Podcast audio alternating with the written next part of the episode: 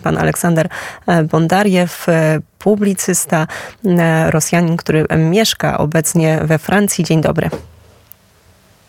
Dzień dobry pani.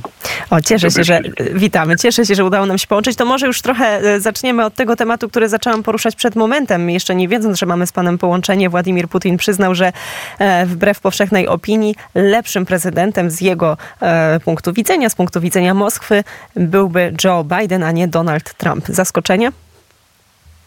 Nie, absolutnie nie. Od początku, to znaczy od tego, jak nastał Trump i e, mniej więcej już było widać, że on nie jest takim typowym prezydentem, on nie jest, jak powiedział sam Putin, prezydentem systemowym. E, jego główną mm, cechą osobistą to była nieprzewidzialność.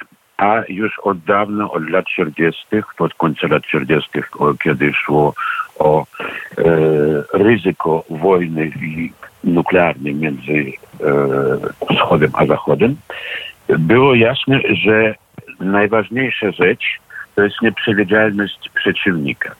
Właśnie nieprzewidzialność przeciwnika nie pozwala e, potencjalnemu agresorowi napaść. I to było powtórzone za czasów Reagana, e, kiedy on zaczął też znane e, wojny gwiezdne, to znaczy e, satelity z laserami, które zbijają rakiety. I oczywiście wszyscy mówili, że to jest blef, że nie wiadomo na ile to będzie skuteczne.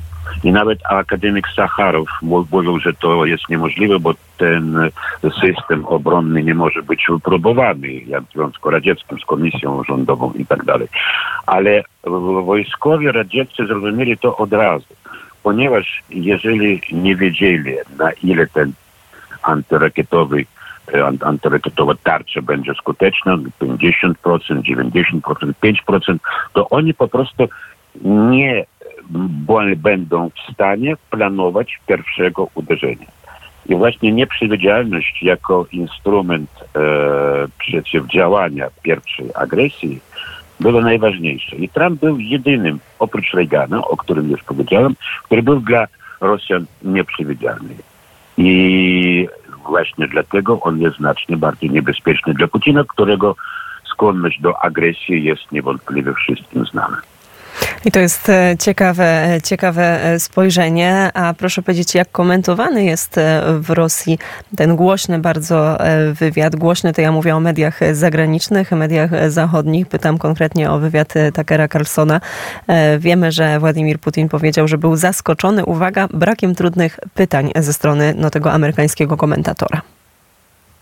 Tak, to powiedział, i, ale to wyglądało i wygląda dla wszystkich, którzy przyszedli, bo on następnego dnia już czy po jednym dniu powiedzmy, e, specjalnie e, dał wywiad e, dziennikarzowi, który nazywa się Zarubin na Kremlu, właśnie dlatego, że reakcja na ten jego wywiad Carlsonowi była absolutnie dla niego zaskoczeniem, ponieważ ludzie zaczęli się śmiać nad tymi wszystkimi błędami historycznymi, nad tym, że myli się, że długo mówi, że opowiada jakieś bajki, które nawet w szkole e, z lekcji historii ludzie e, znają.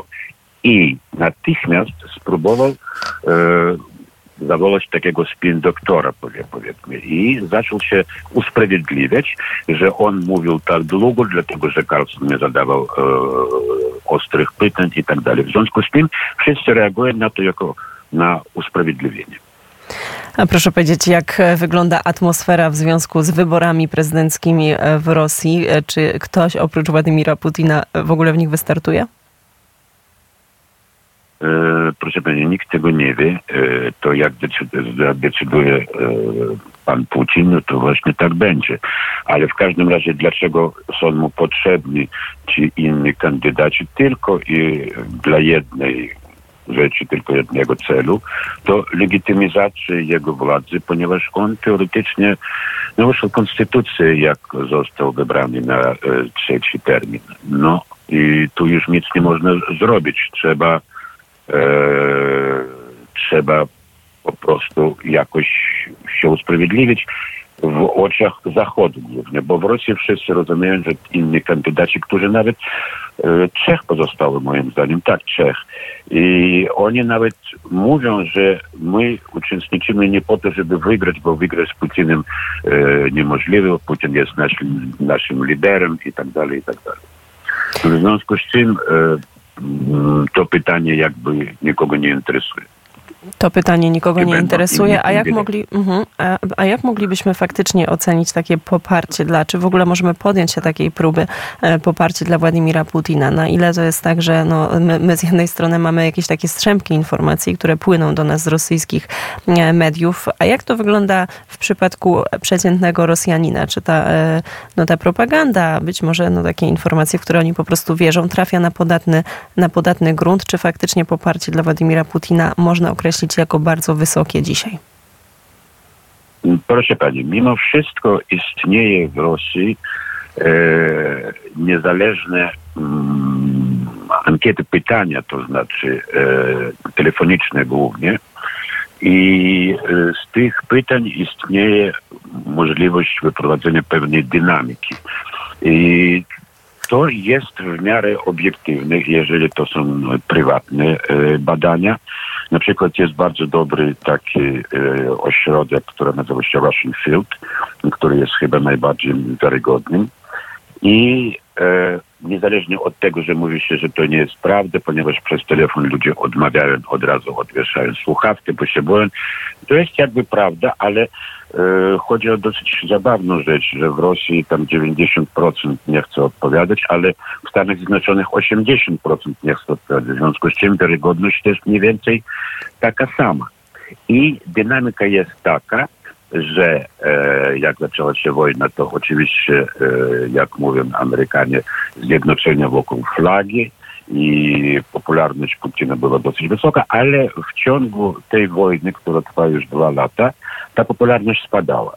Ta popularność spadała, ale mimo wszystko to jest mniej więcej gdzieś no około 60-65%. To znaczy, że nawet w e, normalnych, demokratycznych wyborach on by wygrał, ale on nie chce tego. On chce, żeby jak za Stalina zagłosowała na niego 80% i tak dalej. Te liczby są bardzo zabawne, ponieważ te liczby są z e, biura prezydenckiego sprowadzane do e, gubernatorów, to znaczy gubernatorów, to jest szefów obwodów.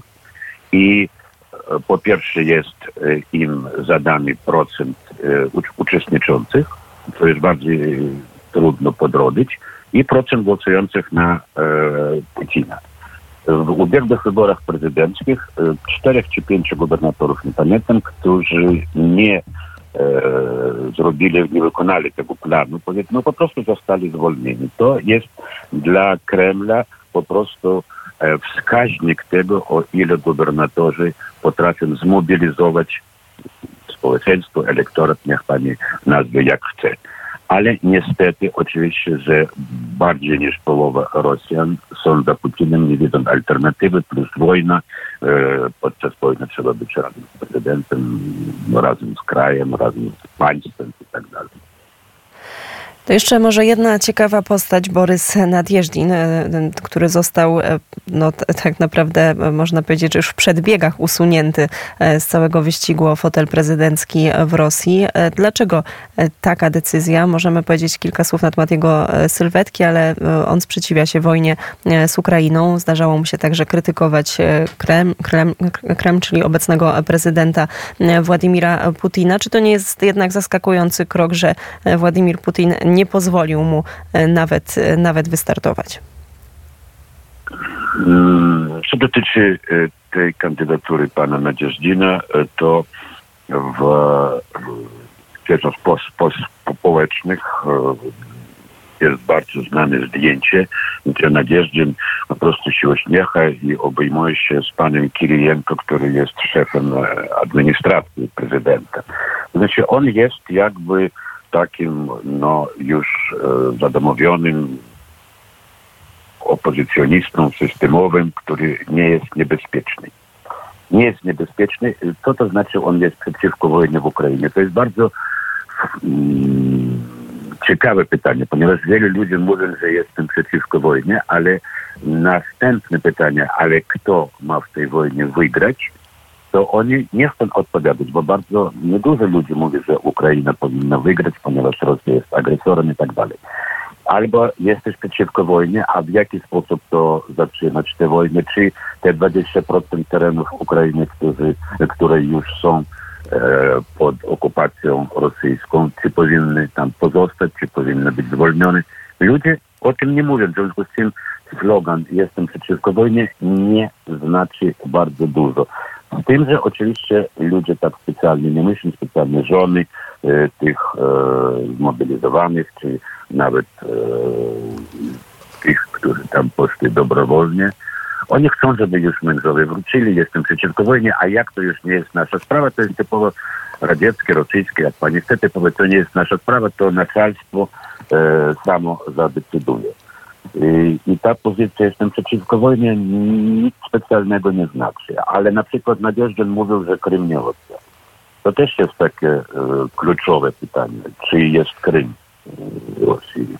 Krym jest rosyjski i już.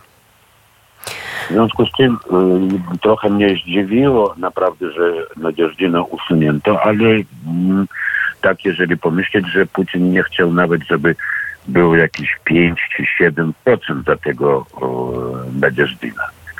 Bo on chciał, żeby pokazać Zachodowi, że e, ludność e, Rosji stoi za nim górą.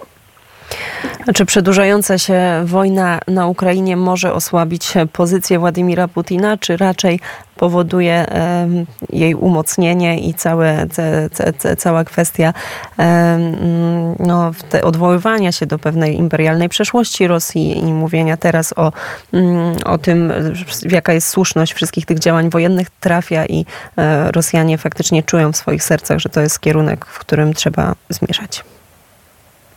E, proszę Pani, e, ta słuszność to jest dosyć zagadkowa sprawa, ponieważ są badania historyczne, które pokazują, że podczas na przykład I wojny światowej chłopi, którzy szli do wojska, w ogóle nie wiedzieli, za co walczą.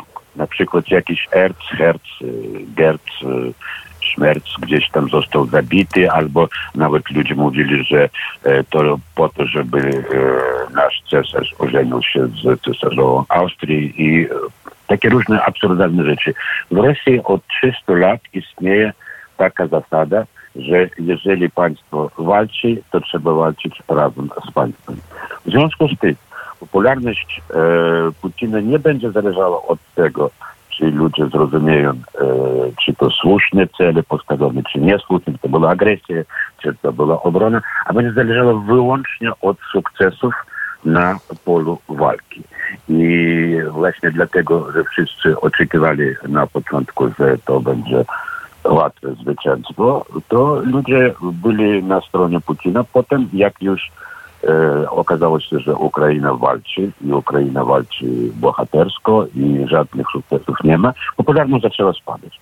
Teraz jest zima, Ukraina ma mniej e, naboi, ma mniej rakiet, to znaczy ma mniej e, broni zachodniej. W związku z tym bardzo jest możliwe, że Rosja zacznie stopniowo mieć jakiś sukces militarny, tym bardziej, że e, najpierw było 300 tysięcy e, wojsk w Ukrainie, potem 450, teraz jest 600 i chcą doprowadzić do miliona. W związku z czym jest bardzo możliwe, że w ciągu 2024 roku e, Rosja będzie miał jakiś sukces, właśnie powiedziałem, na polu walki i popularność Putina się zwiększy.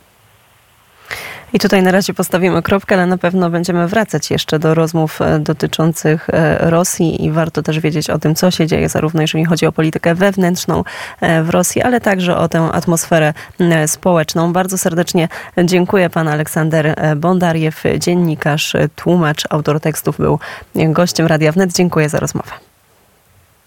To ja dziękuję, do widzenia.